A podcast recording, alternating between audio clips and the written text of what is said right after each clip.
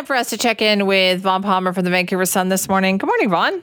And good morning, Simi. Okay, so there's some big press conference happening today. What is this all about? Uh, the premier is in Surrey this morning, Kwantlen uh, Polytechnic University, 10:30 a.m.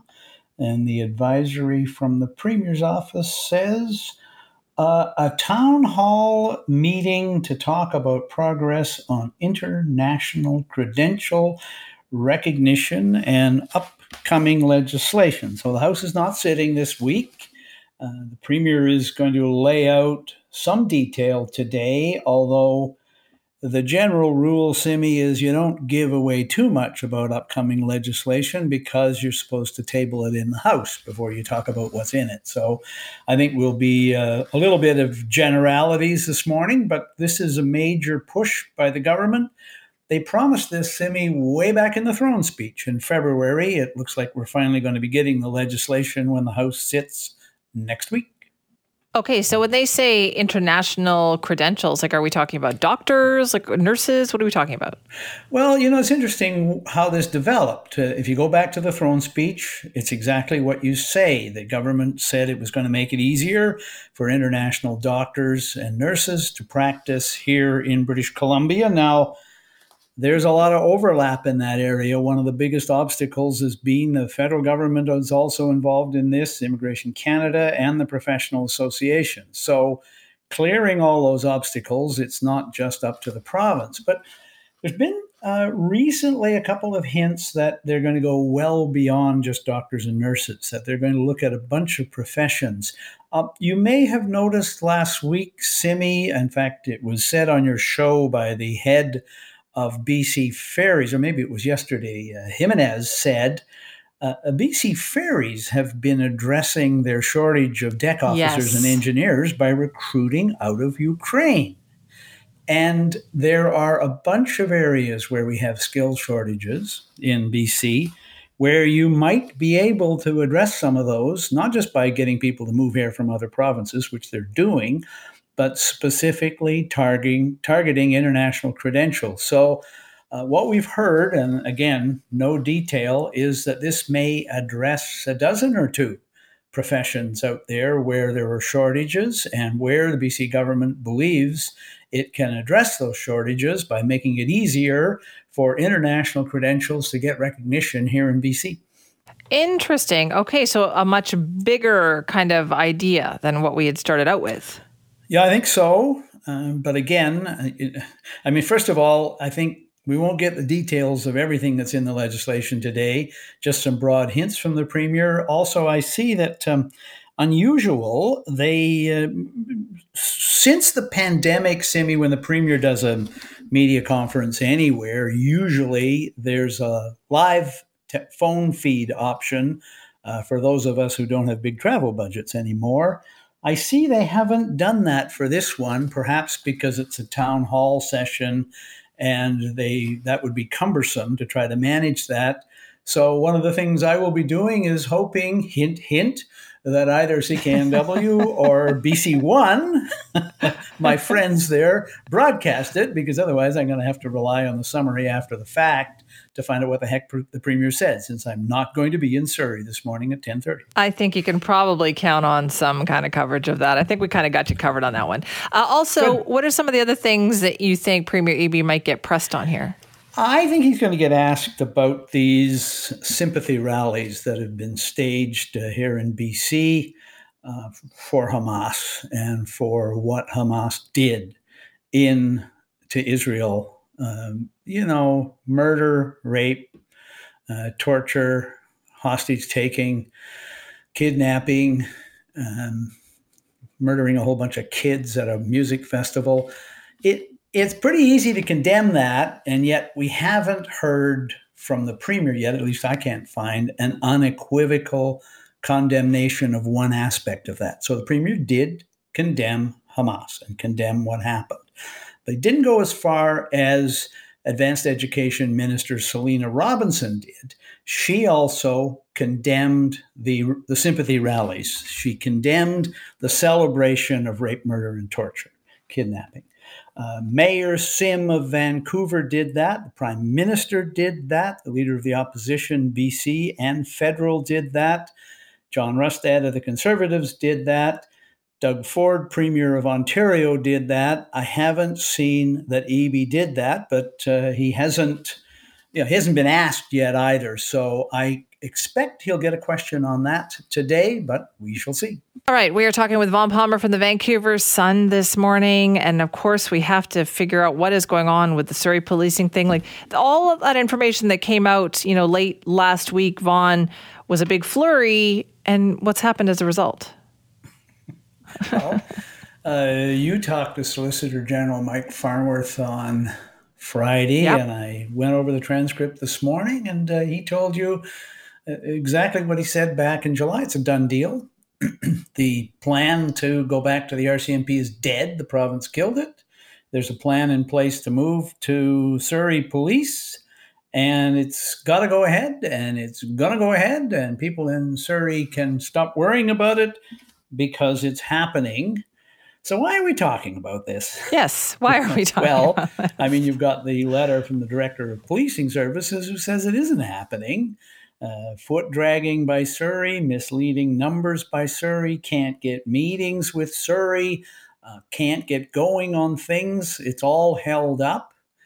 And so when you push Farnworth on this, he says, well, yeah, you know, the letter says what it says. Uh, okay, so what are you going to do about it? Oh, and the mayor of Surrey, of course, come out and said, no, no, no, you know, the province killed the RCMP plan. Yes, they did. So it's up to the province to come up with a transition plan to Surrey policing services. And uh, she says, Oh, no, no, I'd be happy to meet with anybody and all that.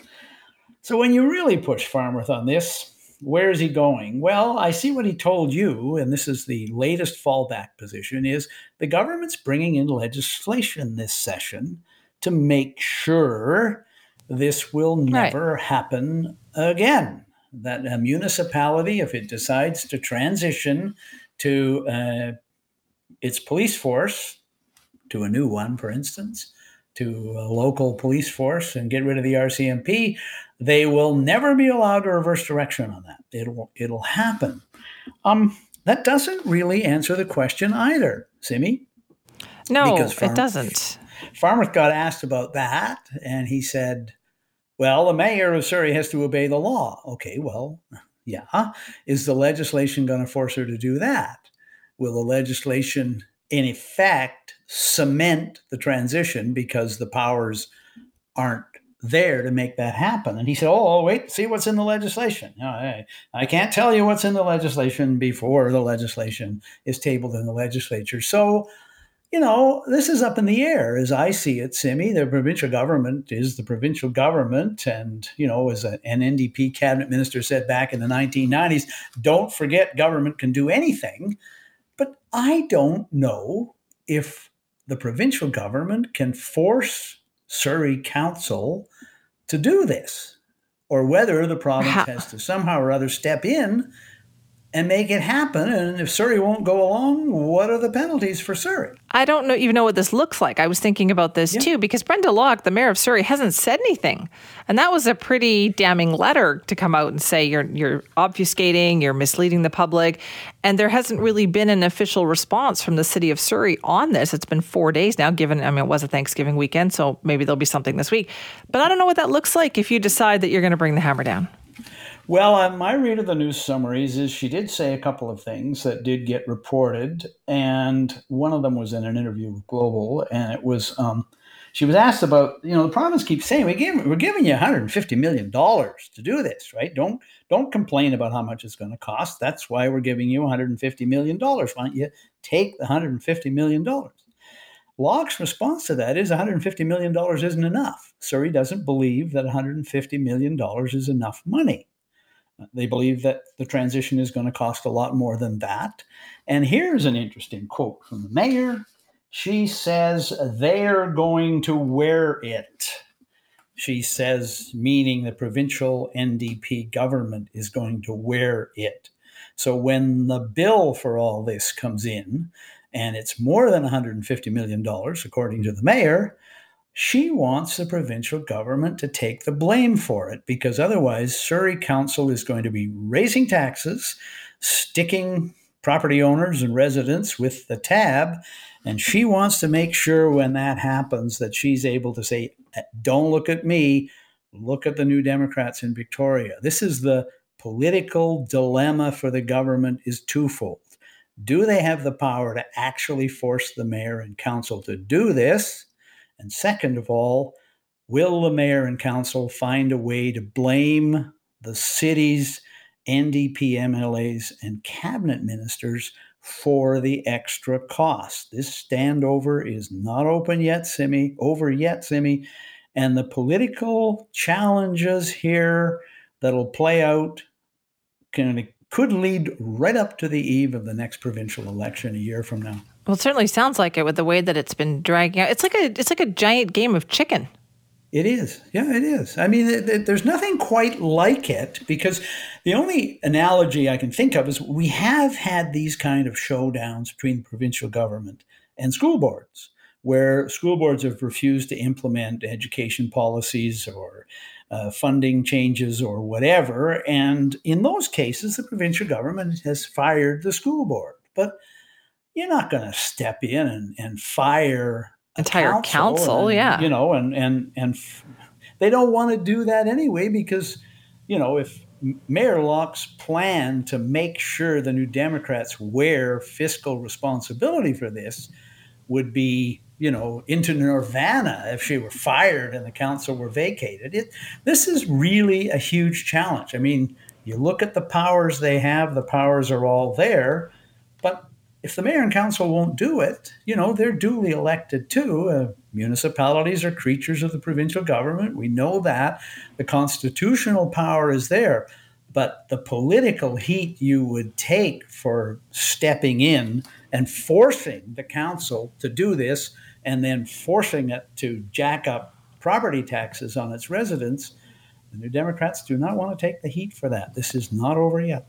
It is not, it, and it's amazing to even think that, isn't it, Vaughn? When you consider how many times we've talked about this. Yeah, no, I mean, Surrey it's ridiculous. Is, uh, Surrey is central to forming the government in British Columbia. That's another thing, right? The Liberals, uh, back when they were called the Liberals, up to Christy Clark's time, uh, the 2017 election, Liberals had the majority of seats in Surrey, right? They're now down to what, two, I think. Another seat is being added. Like, Ratepayers in Surrey, I am sure, are fed up with this. Residents are fed up with this. But if they're going to get stuck with a giant bill for this transition, um, they're they're going to want to know who to blame politically. And the first bunch that they get a chance to take their anger out on will be in a provincial election a year from now. Brenda Locke, well, she doesn't face an election for a couple more years. What, three years yet? Yeah, so we have lots more to talk about. Vaughn, thank you. Bye bye, Simi.